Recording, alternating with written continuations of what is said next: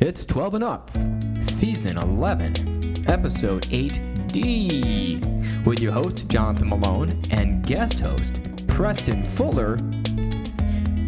12 and Up is a podcast of Christian faith and culture in the modern age. Your host, Jonathan Malone, is the pastor of the First Baptist Church of East Greenwich, Rhode Island. And Preston Fuller is the pastor of the United Methodist Churches in Tilton and in Franklin, New Hampshire.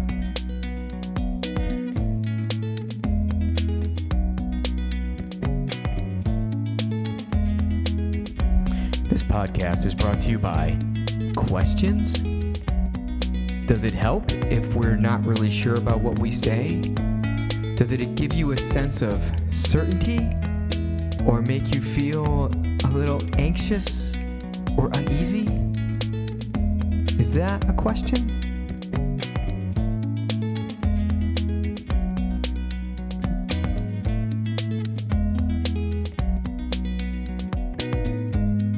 And we're back.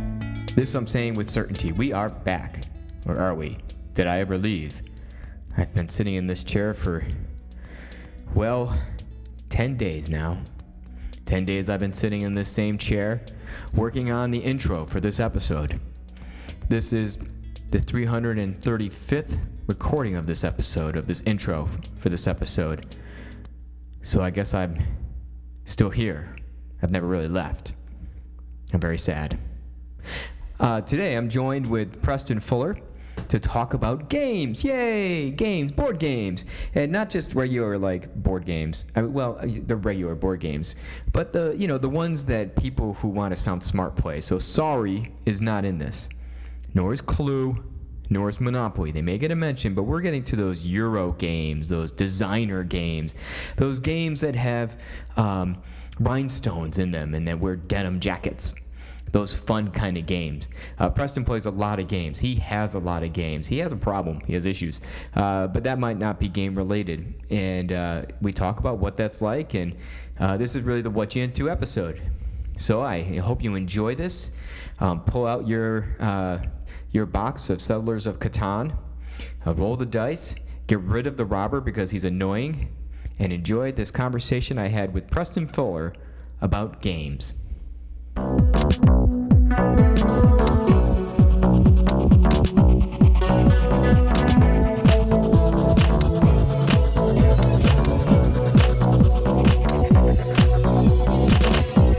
All right, I'm, I'm now recording, so um, Okay. You know, clean it up.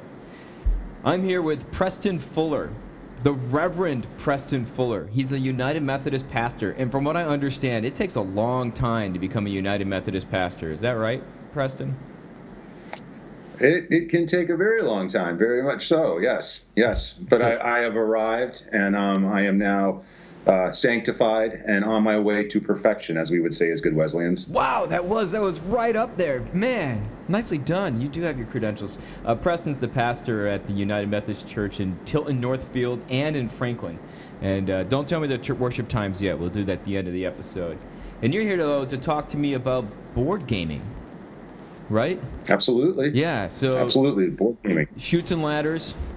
Sorry, Oh, trouble, everything is just like Risk. Risk. Yeah. Yeah, everybody comes to you, they, they see the game, and they go, "Oh, is that like Risk?" And I no, it's not actually. Is that really what they what they'll say? they'll see the game and Yeah, every time, no matter what kind of game you're playing, is that like Risk? How could they? Is that like Monopoly? Or Monopoly, right, right. So is it a game in which Yeah. someone will end up crying? That's my understanding of both Risk and Monopoly. If, if nobody cries Yeah. near the end, then you're not really playing the game right.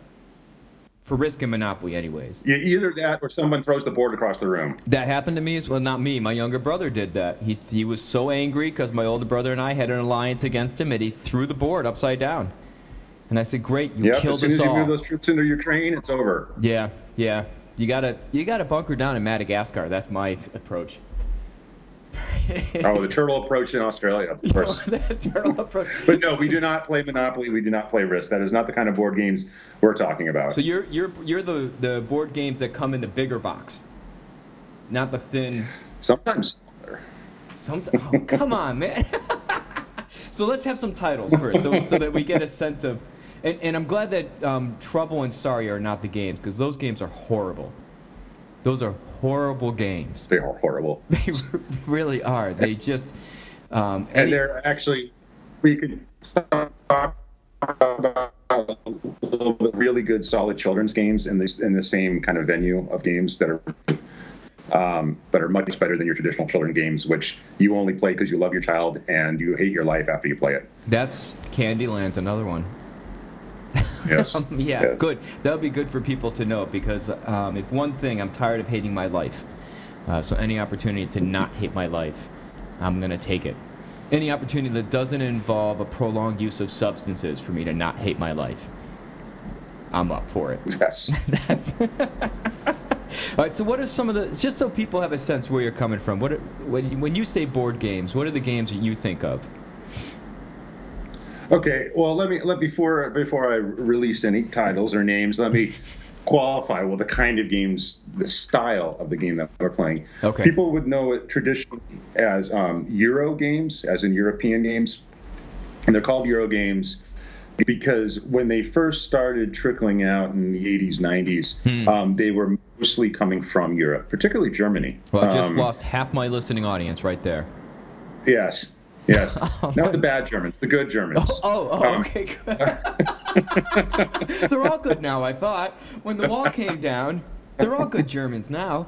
uh, you know, ironically, here, here's here's the reason. Um, a Euro game traditionally never has warfare in it, Oh, I love it. I love it already. um, and so, and that was part of is that that in Germany you, you really weren't allowed to design um, uh, war games. Like Um, Risk. with the, now that is like like honestly, yeah, like Risk or Axis and Allies. Right. Um, uh, uh, so they traditionally didn't have any real combat in them. That's changed a little bit. The, the games have have you know, there's a lot of American designers, and that, that gets to um, the other point. But they're called Euro games or designer games. And Okay. the reason they're called designer games is uh, much like a book.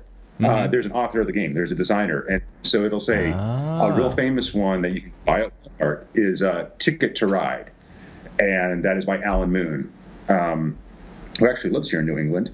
Oh. And uh, Alan, hello. "Ticket to Ride" would be yes, ticket. You know, I'm sure he's listening. Uh, why Um, wouldn't he? uh, ticket to ride would be what you're familiar with. Um, you you can literally now go to a Walmart and buy the base game, um, and the ticket to ride has all kinds of expansions and additional game, Right. games to it. Um, now, just so uh, you know, that I get- I don't promote Walmart here on this show, so please do not not bring up. promoting Don't bring that. yet. Don't don't mention that story again if you could. Target's fine. I I only I only bring it up. Well, actually, Target carries it as well. Oh, good. Um, I bring it up because I'm five years ago you would have never seen any of these any Right. of these games in any of the big box stores, but, but now you do. Um, uh, another really big one by Klaus Teuber, Teuber I know uh, one this of one. the Germans. I think I know Uh, this one. Settlers. oh, Yep, I have that one. Okay, that's that was one of the groundbreaking games um, of in, in the Euro design. So if you're familiar with Settlers, um, you're you're familiar with the kind of uh, the overall overarching idea of, of a Euro game. Right. Um, uh, So, So- which which I so it's still good. So they are like Risk in the fact that even when I play Settlers of Catan, someone ends up crying. oh, good. Yeah. Good. I'm glad that I'm glad that you're keeping a beat down on your games. Um, yeah, well, I mean, it's one way or the or another, someone's going to be crying at the Malone house. That's the every game night. That's what happens. That's Sometimes good. it's me. Um, hey, you know, sometimes when you do not get when you do not get sheep for bricks, that happens. You, you, you have so many bricks that you need sheep. What are you doing with all And the no bricks? one will give you sheep. No oh, one I'll will- give you wheat. I don't need wheat. If I needed wheat, I'd ask for it. I I, need sheep. I just need some friggin' sheep. Anyway, yes, I get very emotional with uh, Settlers Yes. of Catan, Yes. and they have As long as you don't expansion get wood for sheep, you're okay. Because what are you gonna do with wood for sheep? That's that's that's absurd. so those are the kind of games that that when you're talking about that. What were some of the other? Um, I really am fascinated with the idea that they tend to stay away from warfare. Um, are there were there other are there other kind of like basic or broader characteristics they have an author? Are there others that you would say kind of lump these together? keeping it keep, yeah keeping it simple because there's there are now so many game designers there's so many games in these genres now that um, you know saying they're no longer about warfare would be you know would be a misnomer because right. there are war games now and they've been all all kinds of different things all of them have this though for the most part there is a base mechanism behind the game hmm. um, if you stripped the game of its title of its colors of, of, of its theme you would see almost a mathematical rubric underneath it.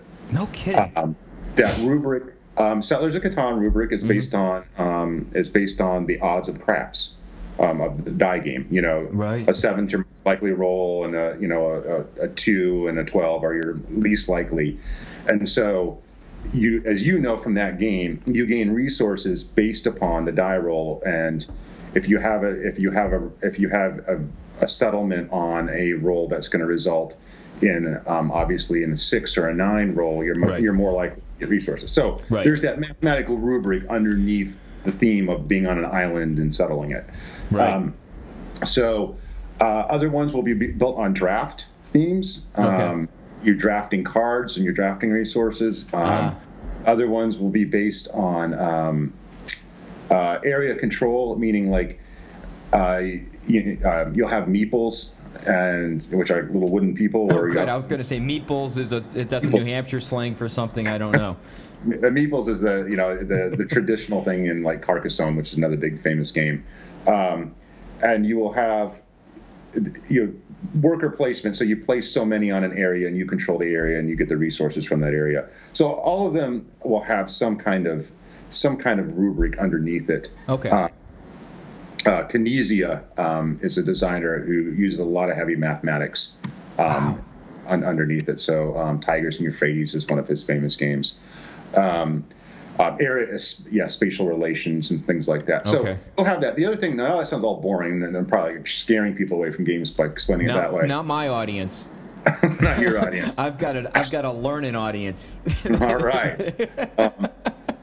Um, I mean, after the last test, after the episode where we talked about, I talked with uh, Andrew about Van Morrison's Moondance. I think I isolated everyone who's not a learning kind of person. Okay. So by now, it's all learning people that listen. Excellent. So Excellent. go go okay. go nuts. This does not broadcast in the flyover states, right? Uh, no, I think I have one person in Kansas.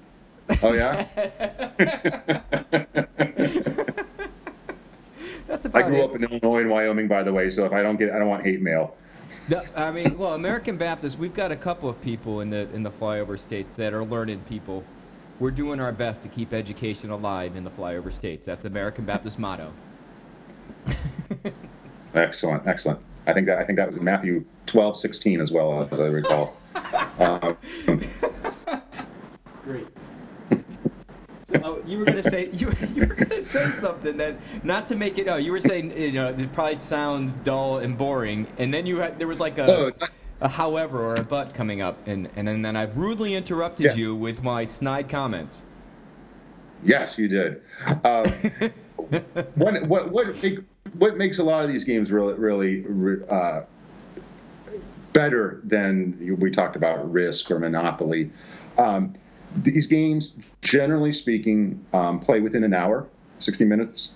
Um, mm-hmm. You know, uh, they can handle a range of two to usually six players. Some of them, you know, three to four players. Uh, but they they play in a certain amount of time, usually like I said, 60, 90 minutes. Mm-hmm. And then they there's no player elimination. Ah.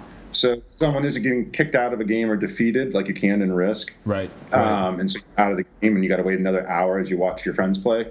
Right. Um, uh, they most often too, you really aren't sure who is going to win till the end of the game. Mm. Which again, unlike Risk, Risk is kind of like okay, more Axis and allies.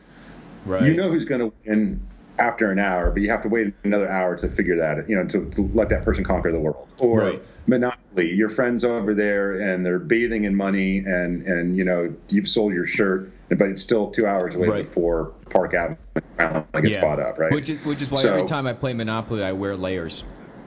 So if I sell one exactly. shirt, I still have another shirt to sell. Yeah, I'm, I'm always thinking when I play Monopoly. Good, good. Well, you, are you're a learned Monopoly player. Um, so yeah, so that's that's some of the, the basis of those games is that they have Right. that balance in them, um, and and so they, they keep everybody in the game kind of riveted and in.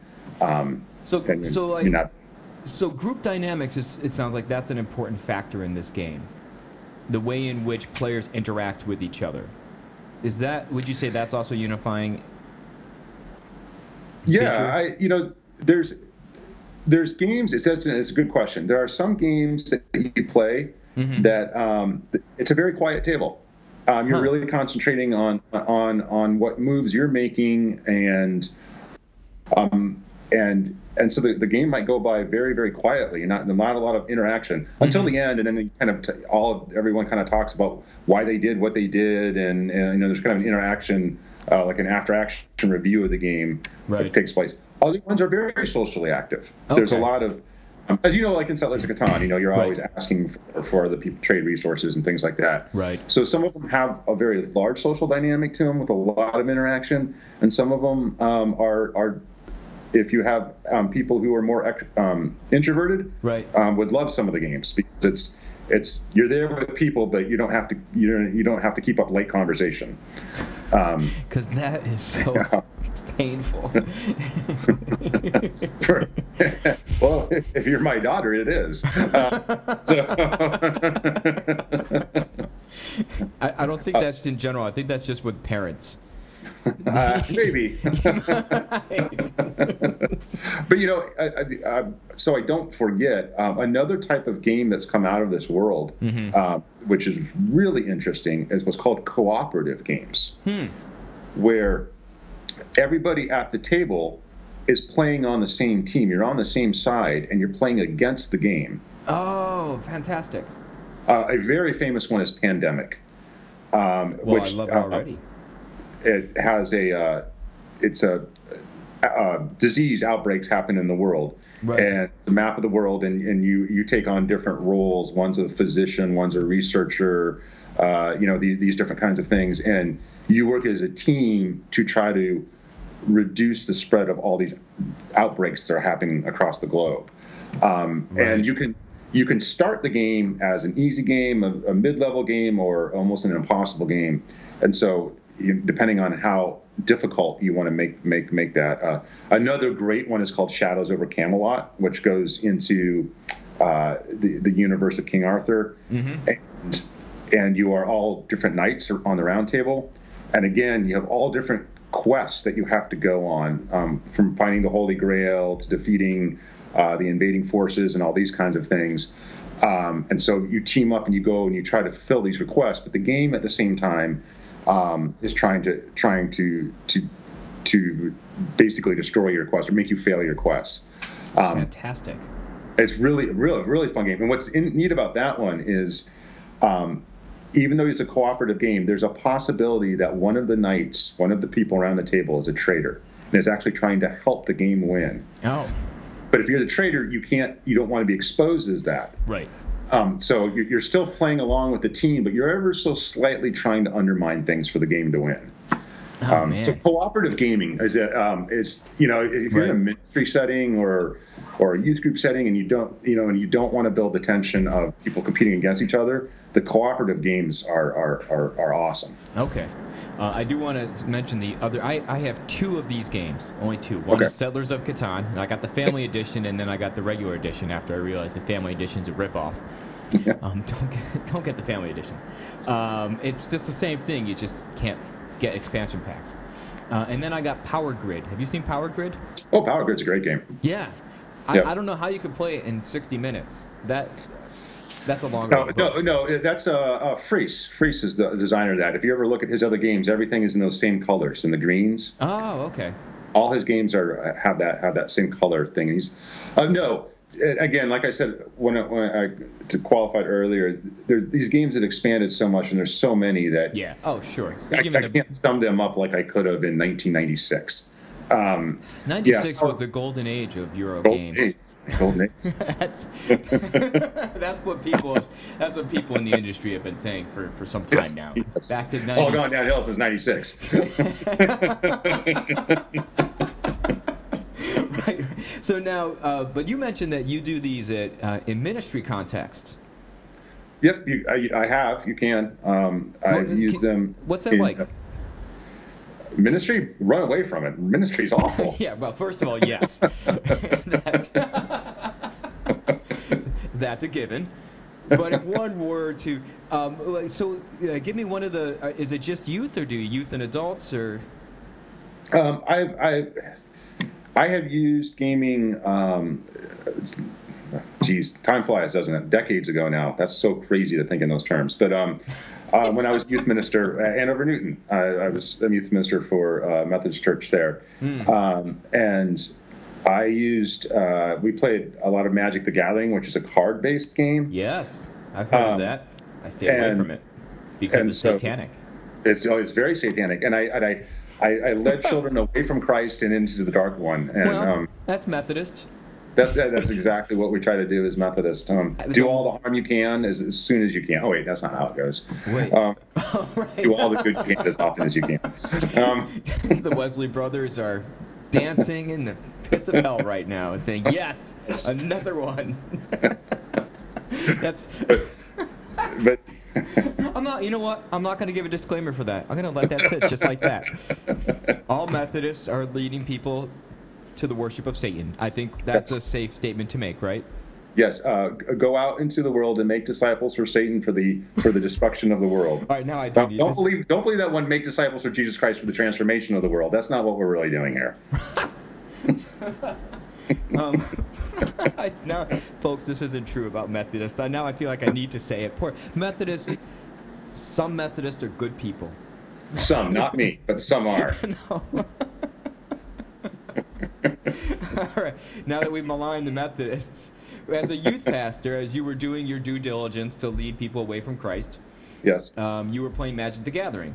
Yeah, it was. It was. I had a. Um, my youth group had uh, a, a lot of uh, boys in it, um, uh, seventh, eighth, ninth grade range, and and you know I could, I, we could try all sorts of different kinds of things. But if I held a Magic the Gathering group, Right. um, they would invite their friends, and we would quadruple in number.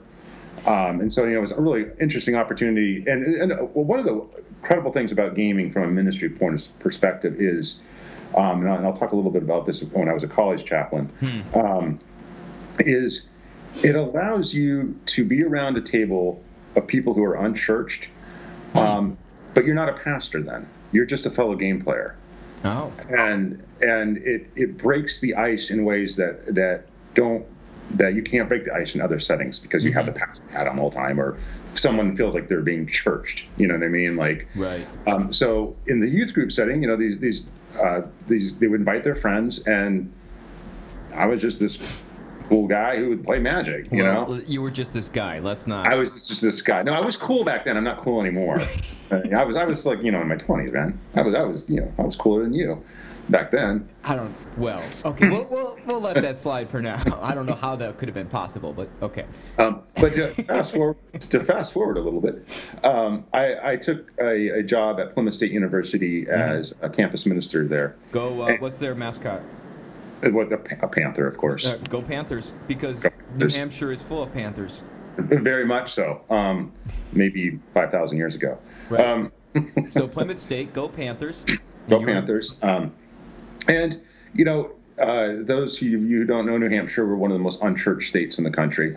Um, you know, this is not Bible Belt region Mm-hmm. by any stretch. And so, you know, being a Protestant interfaith campus minister in a state school in New Hampshire, you can put up all the flyers you want for a Wednesday night Bible study or no small gonna- group, whatever, and uh, um, it's it's you and um, it, the cold air coming through the window. Um, so what I learned is that you know they're not going to come to you. You have to go out into the campus and you have to you have to introduce yourself to students. And one of the one of the you know I liked board games, so I discovered oh look there's a gaming club, Ah. um, which was a, a student club. and it was the largest student club, um, active student club on campus. Um, Wow. They met Thursday nights, and probably had 40 students easily, if not more, um, gaming. And so it was open to the public. I, I walked in. I didn't even say, "Hey, I'm Preston the, pa- you know, the campus minister." I was just, you know, some you know, a public person coming in, Just some old guy. old guy, yeah, uncool at that point. At that point. um, and so yeah, I you know I I I just started playing. I would bring in some of the board games that I had, and play Hmm. some of the ones they had, and I you know you're you're sitting for an hour with six or seven other students, and you're talking, and and and eventually, you know, they, they learned that I was this campus minister. But by the time they really kind of learned it, they're like, "Oh, but you're a cool, I know you don't think I'm a cool guy, but hey, this is this is an easygoing guy. This is a pretty nice guy." you And can you can call yourself cool. It's okay. Okay, thank you. I'll allow it. So so they're like uh, so suddenly now you've got these students who are like they've they trust you, they know who you are. Now that Mhm. oh you're you're a campus minister, and and you know and they would start sharing things. Some of them like oh I'm an atheist or or you know or I you know I grew up in such and such church and you know they would start sharing things about Mhm. them and it's sure enough. I'd be in my office and and I'd get a knock on the door, someone come through, and they would be from the gaming club. And, hey, can I talk to you about something? No kidding. Uh, and then you know I start sharing like some of the struggles they're going through, and and so I, I really developed. Um, I was there for about five years. I really Mhm. developed a relationship with a lot of students through that. Um, I'm very good friends with the um, with the the what do you want to call it the mentor, the advisor for the group. Okay. Um, and he and I still game together, and we're good friends. Um, um, he's unchurched completely. In fact, I think he considers himself agnostic. Um, and so I really, it really build inroads to places that there's no other way you're going to build inroads to. All right. So two questions. Yep. One, are there Christian versions of board game of these games? And two, if not, did you always bring enough tracts for to slip into the games after, as you were leaving? I, I always made sure that we opened by reading a Chick tract together. My favorite is Why is Mary Crying? But Folks, go check out Chick Tracts. I'm not even going to link them on the show notes, but uh, it's a certain kind of evangelical tool of a certain era that, uh, for some reason, are still around. I don't know why. They're still around. They're yes. You usually Yes. find them in rest, uh, rest stops in their bathrooms. Yeah. Don't, kids don't don't go into bathrooms at rest stops. yeah, just go to the trees, just pee in the forest. Um, anyway, so, uh, was- but actually, are there Christian versions of, of these? Thank God, no. because anytime, first of all, whenever there's a Christian version of something fun in the world, it just sucks the joyride out of it. And um, you know, whether it's rock and roll, movies, books. Now, the Left Behind series is a reputable series of liter. Wait, wait, I think I can say it without laughing. That, no, I can't. Let's be. what about Christian hip hop? Let's bust out some DC talk. All right. So, for some reason, the Christians haven't glommed on to uh, gaming.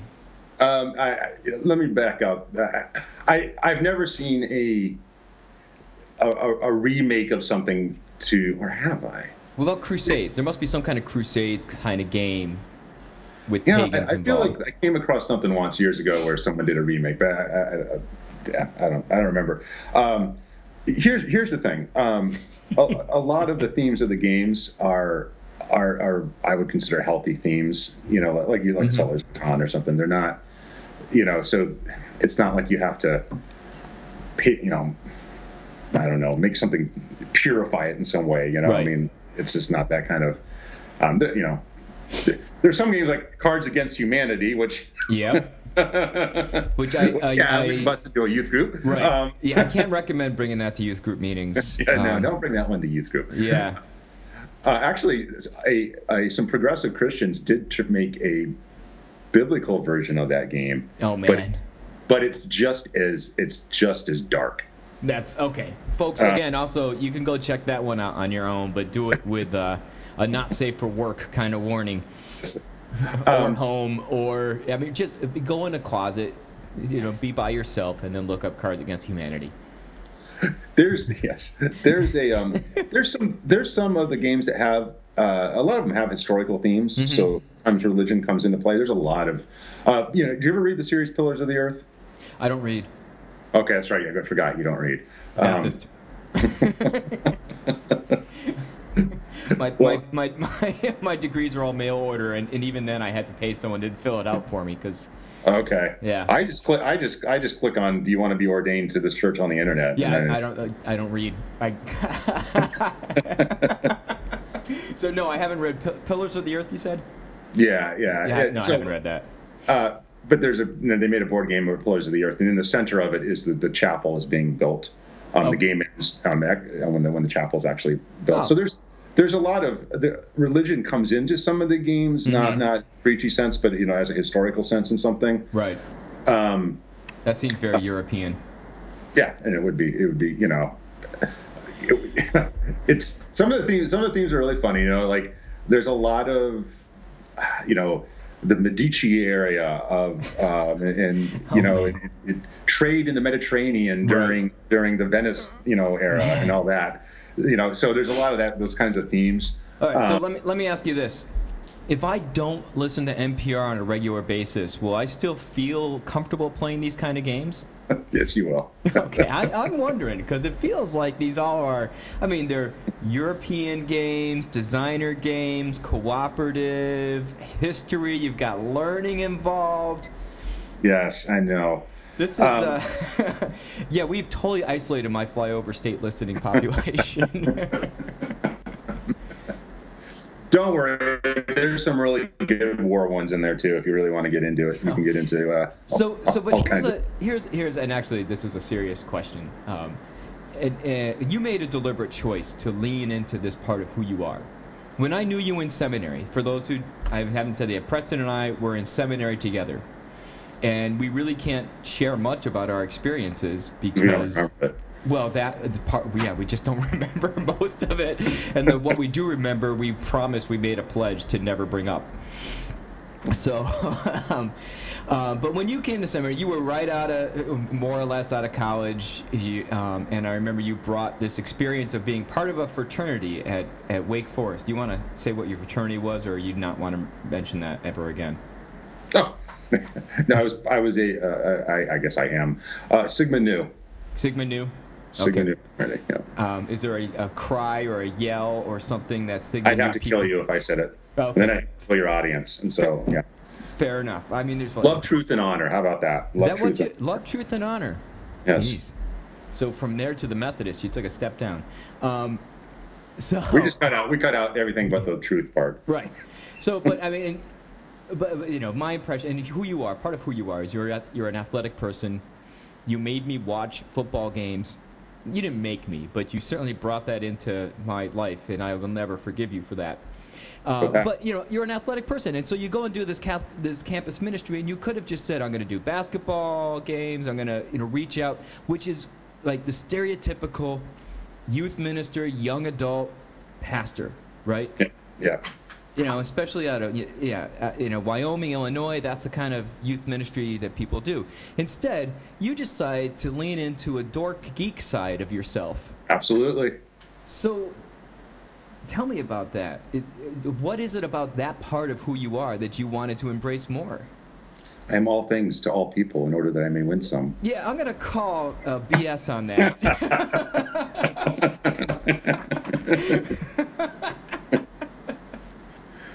I mean, in all seriousness, uh, Preston. I mean, you could have. I mean, you you really could reach probably reach people doing some kind of sports ministry as well. Yeah, and, and you know, uh, to, to toot my own horn, I, I try to stay multifaceted in, in, in my relationship with other people um, and, and what I do. Um, and and it, in that time period, and um, actually, uh, I there was one young woman in, in my program who was on the women's rugby team, and um, I went to their games. Oh, Uh, good. and they made they made a state final and being women's sports um, they're generally ignored right Yeah. you know they get the and but and, and psu was a division three school so it wasn't like sports you know it wasn't like like if you're going to you know It's a you know, place where you could you could support the teams and not feel dirty about it. Yeah, yes, yes, and and sports sports isn't the major thing on the radar screen. Right. So anyway, uh, the uh, like the women's the women's um, rugby team was going to state, and so we opened up the Methodist church that was right by the campus, and we we gave them this, this a really big pancake breakfast right before nice. before they left for their thing, uh, for their um, their their away game for the states, and um, to to this day, I've run into some of those young women, and they're and they're like, "Oh my gosh, you you're you're the you're the guy who like cooked that big pancake breakfast for us." you know? awesome. Um, so yeah, so I, I you know it's I, I, I embrace many sides. I I'm an active downhill skier, mm-hmm. and, and, I always I want my students skiing all the time. There's there's there is a real there is a real uh, uh, lift chair ministry. You know, you're sitting on a lift chair with somebody for 10 minutes as you're going up this cold, freezing mountain, and right. you get an opportunity to talk. Drinking your whiskey. Drinking your whiskey and um, staying so, warm. I, so I, I, did I did do other things, um, but but yeah, I, I, I, can totally embrace this geek side of me, and um, and actually, your opportunity to really sit down with a group of people and talk over board gaming is a lot easier than being at a basketball game. Hmm. You know, you know, not I mean, I did go to basketball games, but you know, you might talk to the person sitting next to you a little bit. Right. Um, that's very different than spending an hour with somebody, or you know, six, you know, anywhere from three to six people around a table, and, and talking and getting and getting to know them. So it, it, provided a different opportunity than than some other forms of ministry would go. But yeah, I, hey, you know, I take what you love and and do something with it for the sake of Christ, you know, and just take what you love and, and go with that. Don't try to create yourself in ministry to be someone you're not. I mean, you, you know this, but well, that's the there's the takeaway right there. Don't try to be someone you're not for the sake of Christ. Absolutely. I, I want to push back a little bit on when you said you, you would like sit at the table and play, and you were not a pastor. Yep. I imagine because when I've done this with youth activities, you were trying to model good behavior no way. Well, all right. So let's just say if someone else was there. no, no. You know, you know what's funny is um, I, I did I didn't try to not model good behavior or, mm-hmm. or not, but it would be interesting because as they started to learn, you know, as the as the club, you know, learned that I was a pastor, right? You know, some somebody would swear in the room, you know, and then they apologize. oh my gosh, I apologize. Oh, you know, and I'd say, I say, damn it, don't do that again. Right. And folks, you know? please, please, if you're not a pastor and if you swear around a pastor, don't apologize. Please don't. Oh my gosh, it's so annoying. So annoying. That Anyways, pisses us off. It really does. if this wasn't, if I, if I, if I was to give this podcast an explicit rating, I would be cussing up a storm right now. But just the editing makes a headache, so that's why I'm not swearing right now. But oh, normally, if you ever came to my sermons, they're kind of blue. Let's just be leave it at that. Outstanding. No, not yeah, all. no. So, so it would what what it you know rather than I would say model good behavior, I, mm. I, I, modeled I modeled the idea that uh, Christians are real. Mm-hmm. Um, as pastors, we're, we're, we're, we're down to earth with the rest of you. We're going through this a lot of the same things you're going through. Um, you know, being a Christian isn't you know, minding my, my language. It's it's right. loving my neighbor um, as myself. It's loving God with all my heart. Well, you know, and reflecting that yeah, rather than. Uh, so, but like, what I mean by model good behavior is not so much with the language, but like if someone does a good play, if someone does something really smart, hmm. then it's like, wow, that was excellent. Even if it doesn't yeah. help you, even if it goes, if it hurts you, to say, nicely done. Like that. Yeah. That's kind of what I'm thinking. With you know, it's more how am I going to build up the community overall? How am I, you know, my presence here? How will that help for the camaraderie and the sense of fellowship around the table? That kind of modeling is more what I was. Yeah, no, about. absolutely, I agree with you. And and there's if, if your listening audience isn't familiar with gaming, they're they're they're preconceived idea of a game is probably a, a, a room full of, of, of, nerds and geeks and we haven't helped that at all. I think we've kind of leaned into that preconceived notion. And then socially inept people and, and all that. And you and know what? some are atheists what? too and some atheists. yes, there is a truth to that. Um, uh, you know a lot of uh, a lot of the students that were in there um, some of them were were uh, socially no problem, no issues, ever, you know. And mm-hmm. other ones, yeah, I, I, this was the place that was safe for them. Mm. Um, there, there were students whose, yeah, their, their awkwardnesses or whatever it was.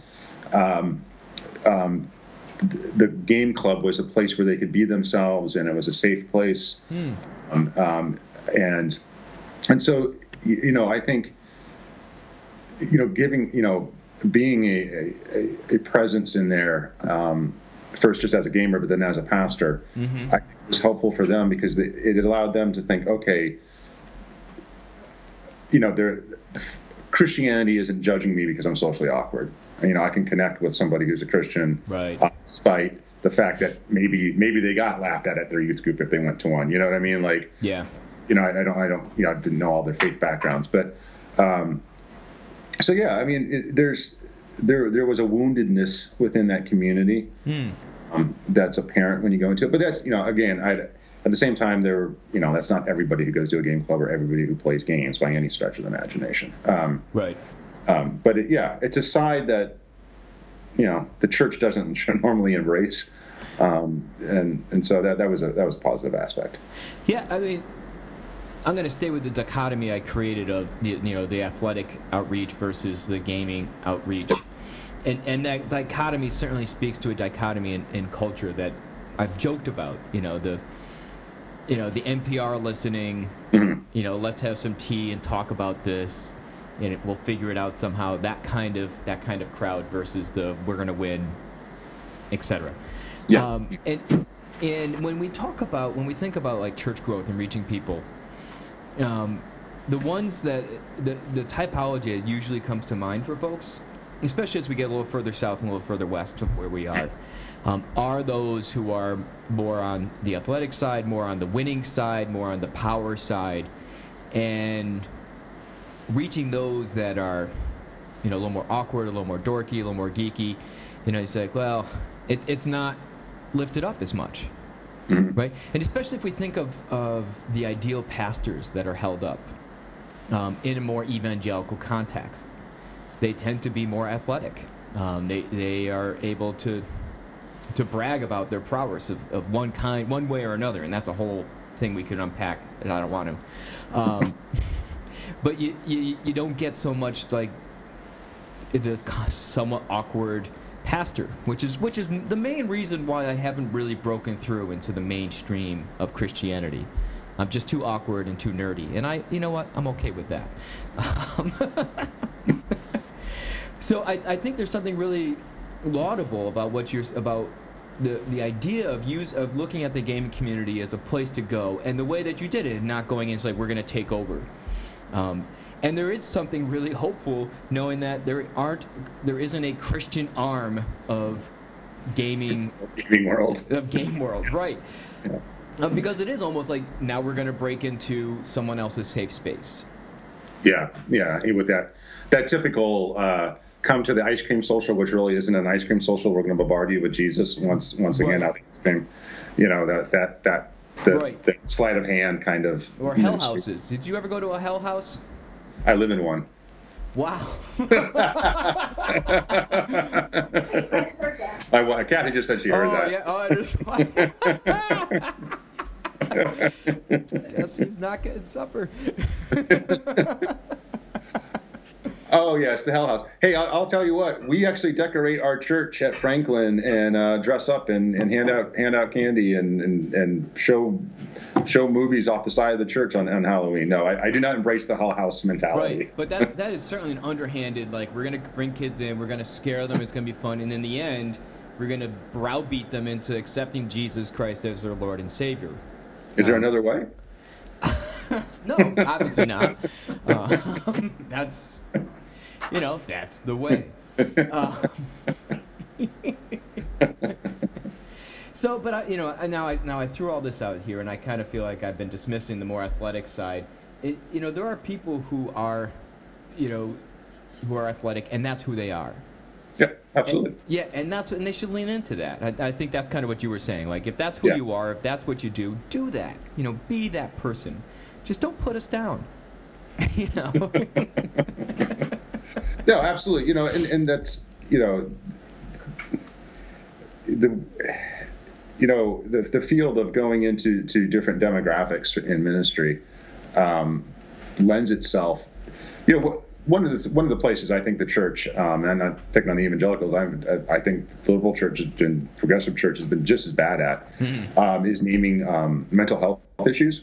Oh yeah. Uh, you know, you, you, you, I don't know if you do joys and concerns at your church, but if you do, if Mm-hmm. you do, you know, the prayers of the people and you can up concerns, you know, if someone walks in your church and says, I got diagnosed with cancer, everyone's like, oh my gosh, let's pray for you. How can we support you? You're going in for chemo. We'll make sure we get casseroles to your house. And, you know, Right.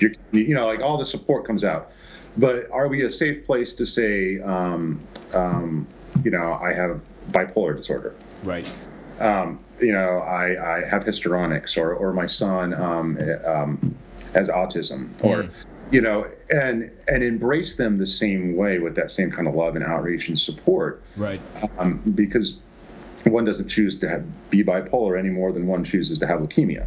Right. Um, you know, so going into a setting like like the board game setting that I was in and, and, and all that, you know, there were a lot of kids who it wasn't that they were socially awkward; they suffered from from some mental illnesses, um, you know, um, you know, some autism and Asperger's and things like that, which is really good for the gaming world because if you have Asperger's, you, you want to concentrate on things, you know. That, Oh, that's- right. Right.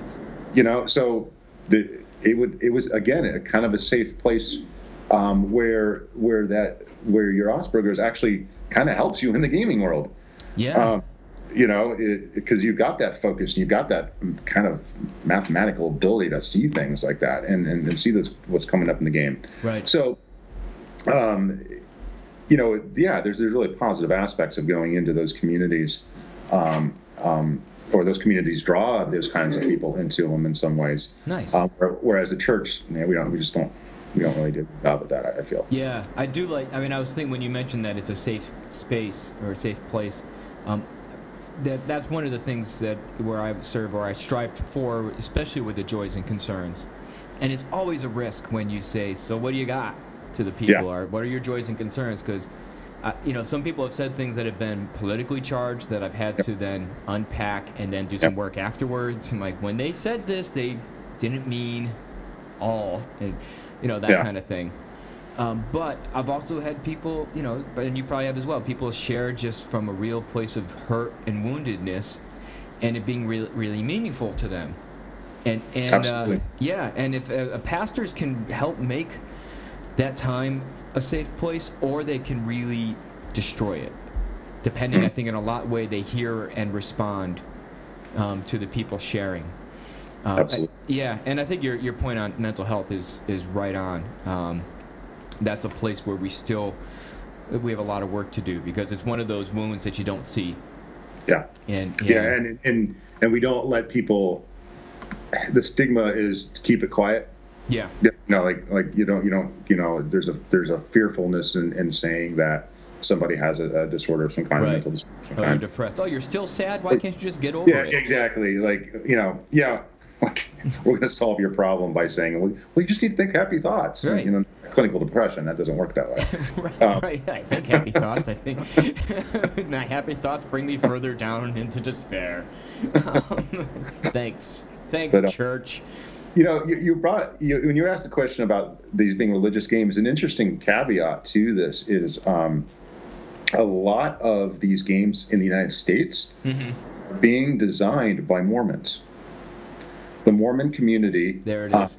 uh, is is um, you know they have those very specific family nights, you know, the Oh, Mormon right. like nights and all that, uh, which is which is a really healthy thing. It's like you know no no no television, no phones, no no screen times. Um, and so they, they traditionally have always played games together. But And what they don't tell you, the family night is the one night they can drink caffeine. I mean, which makes for crazy family nights. Let me tell crazy you. family night. I dated a Mormon for a while, and I went to a family night, and they were. It was.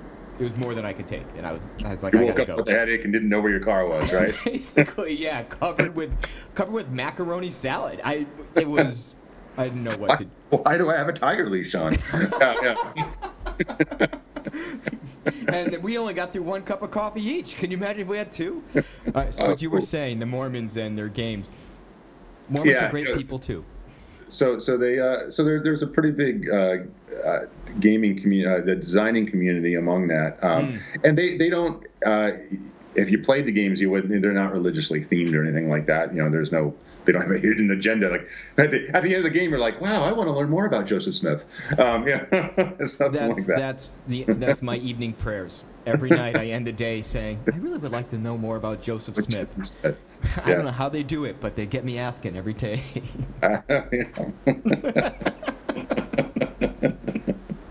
Sorry, I keep derailing you, Preston. Come on, stay focused here.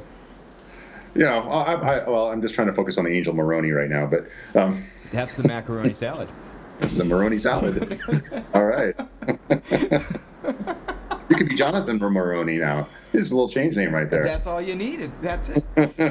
so let's see. We've maligned the Methodists horribly. Now the Mormons. Who else can we Okay, malign? We're getting all the M's covered. I'm not touching the Muslims. What, what do we I have am- on the Mennonites? Mennonites. Oh my gosh! Don't get me Don't get me started. Amish light. You know, go all the way or don't go at all. That's what I say about the Mennonites.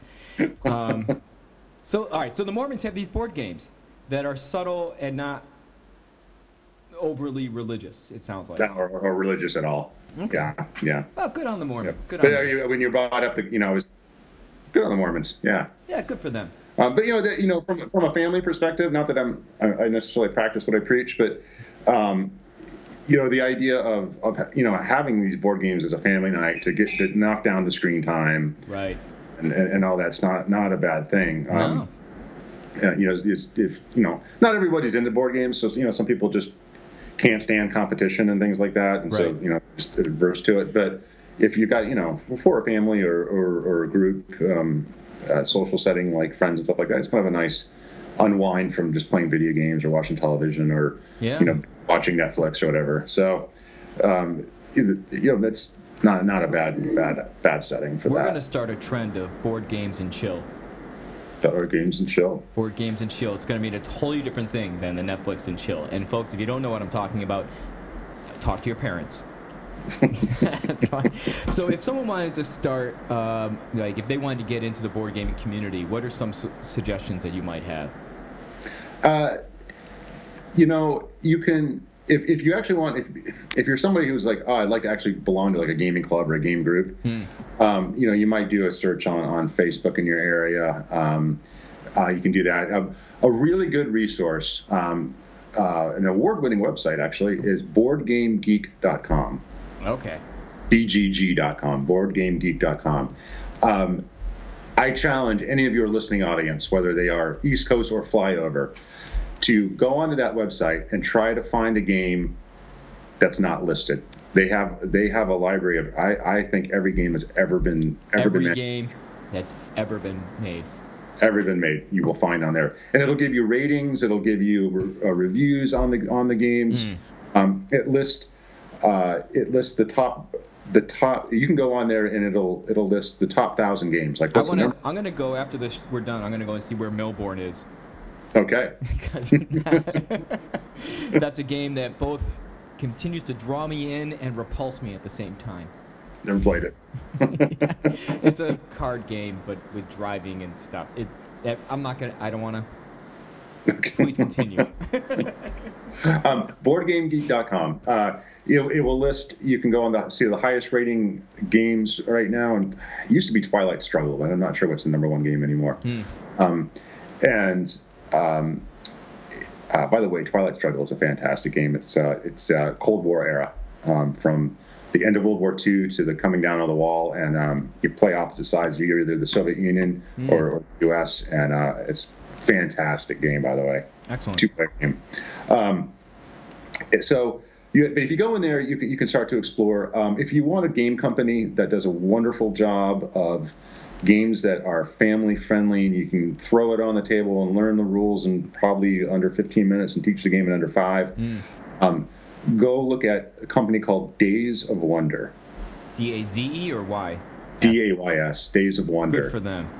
Yep. Uh, Ticket to Ride is one of their one of their games. Um, so that that's a good that's a good resource. It's a good place to start, I think, if, Okay. if you were if you're looking So at. and um, and then try to obviously if you want to play games with other people and if you don't have a family and you're by yourself, you need to make some friends. You need to make some friends. Though some of these games play solo. No, there we go. There's hope for you, Michael Strickland. There's hope for you. of them do play solo. and there's hope for me then, because that means I would actually have to interact with my family, and I just can't. I just and some of these some of these games and these designers have carried over now into what we what we would call um, party games. Okay. You know, like like your traditional, um, oh, like what Outburst and um, Twister. You know, the, yeah, Twister, categories, things like that. Boulder uh, Dash. Balderdash, actually, Balderdash, a lot of fun game. Yeah, uh, my, my sister's big into party games. Okay, a really fun one that um, you can get now is called Codenames. Oh. It's, Um, it's, it's a party game, but it's actually by a, a game designer. Um, and uh, we've, we've played that quite a bit. It's a, a, really fun game, real real basic game. So a lot of these, uh, some of these games have trickled into, you know, the, the party game, which is more social. Obviously, the party right. games are a lot of interaction going on, like that. For the uh, extroverts uh, out there. Yes. Yeah. Um, a, a, lot of also if you're if you're a parent and you've got young children, and we were talking about earlier, and mm. if you play another game of Candyland, you're going to go outside and jump off a bridge in the middle of an ice storm. Um, so first, you got to drive to the bridge in the middle of the ice storm. Kudos to you. Oh no, you're going to go naked. You're going to be so sick of Candyland. You know, That's like, true. That's true. The amount of nights I've run out of my house naked because of Candyland is insane. It's just crazy. But anyways if I have to spend one more time in the molasses swamp, I tell you what. I just keep going through the cards, and I can't get, and they always, and the game just never ends. Um, but yeah, you were gonna say. uh, there's they, they have, there's a lot of really really good uh, children's games, um, mm-hmm. depending on the, the age range, um, that are even as a parent playing them, they're they're enjoyable. Oh, okay. Uh, because there's actually a little bit of a strategy going on, a little bit of a game going on. You're not just flipping cards and moving or going sliding down ladders. Um, uh, one of them uh, that's really fun um, and it's a beautiful game actually. It's called Giro Galopolo. It's G I R R O. Um, I'm a horrible speller. I'll Galop- look it up. Giro yeah. Galopolo. Um, and it's um, it's it's a little it's like a horse racing game, and it actually the the figures um, are actually made of wood. Really, oh. really nice design. Mm-hmm. Um, and and it's a it's it's a you you have a set of cards um, that decide how many spaces your horses are moving. Okay. But it's programmed. You decide um, ahead of time which cards are going to be played first, and then and then you kind of like one by one you each reveal a card. Nice. And and what's interesting about it is um, you can get in each other's way. So if you're supposed to move three spaces, but there's a horse already there, then you can't move there. Uh, so um, it's it's a really enjoyable. Um, nice. I'll flash you. There's, there we go. oh, okay. G A L O P P O, like Gallup. Um, so so there's a there's a lot of uh, two by two, which is uh, actually is, is a is a Noah's uh, Noah the Ark theme there. Oh, there's some faith, it's some religious stuff. Noah I just said Noah the Ark. Noah's Ark. Um, well, his friends always called him Noah the Ark. yes, they did. Especially right narc. before the jousting tournament. Narc for short. narc. Noah was the first narc. He kept he saying, "They're the ones, God. They're the ones to drown." And God's like, "Okay, here we go." Noah was a narc. I'll never like him. No. Um, so two by two is a good game as well. Two by two. Uh, I, I, I will. I would bring that game out sometimes and play with, uh, you know, the guys I game with. Nice. Um, um, it, it's got enough going on and it's mm. fun, but it, but at the same time, it, it's a really really enjoyable children's game. I'm going to. You know what? I'm gonna I'm gonna buy that for my nephews, and they're gonna roll their eyes like, great a religious game from my pastor uncle, and then they're going to be tricked yes. into enjoying it. This is fantastic. I think they're going to be enjoying. And I'm going to yeah. line the bottom with tracts about Jesus. Absolutely, more Chick tracts. More Chick tracts. I'm sure there's a Noah the Ark tract out there. sure. There All right, so so um, we got to start to wrap this up, but uh, okay. Um, a lot of good games out there, and this sounds like an like just its own world that you can people can branch into and get lost into and spend hundreds of thousands oh, of dollars. You know, yeah, yeah, yeah. Beware of your pocketbook. Um, oh, I, have yeah. I've gotten to a, a, a, point of acceptance in my life um, where, where I, I, have all the games that I, I, really kind of care to own. Um, uh, and I, I have plenty of friends who I game with who are in what's called the cult of new, and the Oh, cult of okay. they go out and buy whatever newest, biggest games coming out are. So, um, I, I probably have a library of about 250 games. Holy cow! Yeah. Um, so when you get into them, you get into them. Um, uh, and, and so, yeah, Well, beware about that. Everyone needs a thing. so, folks, go play some games, or don't. Do, do I mean do something that's fun. Do something that's interacting with other people. Do it. You know, uh, encourage your church. Go to your pastor. I, I want you. I, I want you to go to your pastor and to say, Pastor, it's time for pandemic. It is time for And pandemic. we're going to schedule a night and we're going to play Pandemic. And, and if your pastor slaps you across the face and says, "Uh, out with thee, Satan, then you're in the right church. uh, Preston Fuller, what, what time are your worship services at? If I was wanting to go to Tilton Northfield United Methodist Church, what time should I get there? Uh, you should get there by 9:30 a.m. 9.30 a.m. And what about Franklin? 11:15 a.m. 11.15. So we if know- you want to sleep in, you can got the you know, same sermon. Same, same, same darn Same sermon. Each sermon. I mean, these aren't long sermons either, because you got to get from one to the other. Yeah, no, I, I usually preach under 10 minutes. Under ten minutes? Yeah, Is that what they call a sermon in the Methodist Church? yes, it is. Man, you got a good gig going there. Man, under ten minutes. That's the intro. Um, if you have a child, we'll baptize them, unlike these other folks. oh, you baptize your babies, huh? Yes, we do. And Is it is is Jesus really in the bread and the and the and the wine? As soon as you eat it, Oh, is that how it works? what if you just hold on to it, and then like on Wednesday or Thursday, then you eat it? Is then it becomes Jesus? uh, it becomes probably more like Paul or Peter. the longer you wait, the further down the line it They're further. goes. I mean, if you wait a week, you're eating Judas, dude. I was No, gonna no, be don't like, wait yeah, a if I- week. after a month, it's St. Alphonsus. You're like, I don't even know who this is anymore. I'm, I'm eating this bread and I don't know who I'm eating. I think this is the guy that works down at the Cumberland Farms.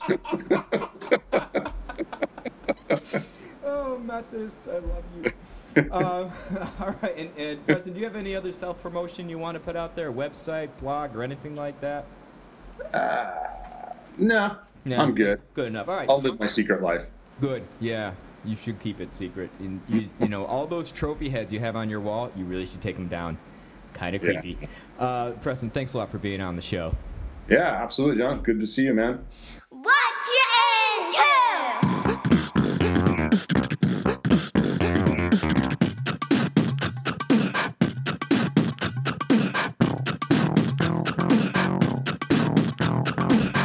was a good conversation. I hope you enjoyed it. I hope you learned something, and maybe wasn't. Maybe you've been inspired to, you know, start gaming or just finding your thing that you enjoy to do. And I just realized when I said gaming that that may be video games or uh, electronic games. We'll call them. We didn't talk about that at all. These are board games. Uh, but you know, do the thing that you love to do and find community in that. You know, stop being by yourself. Get out of your house.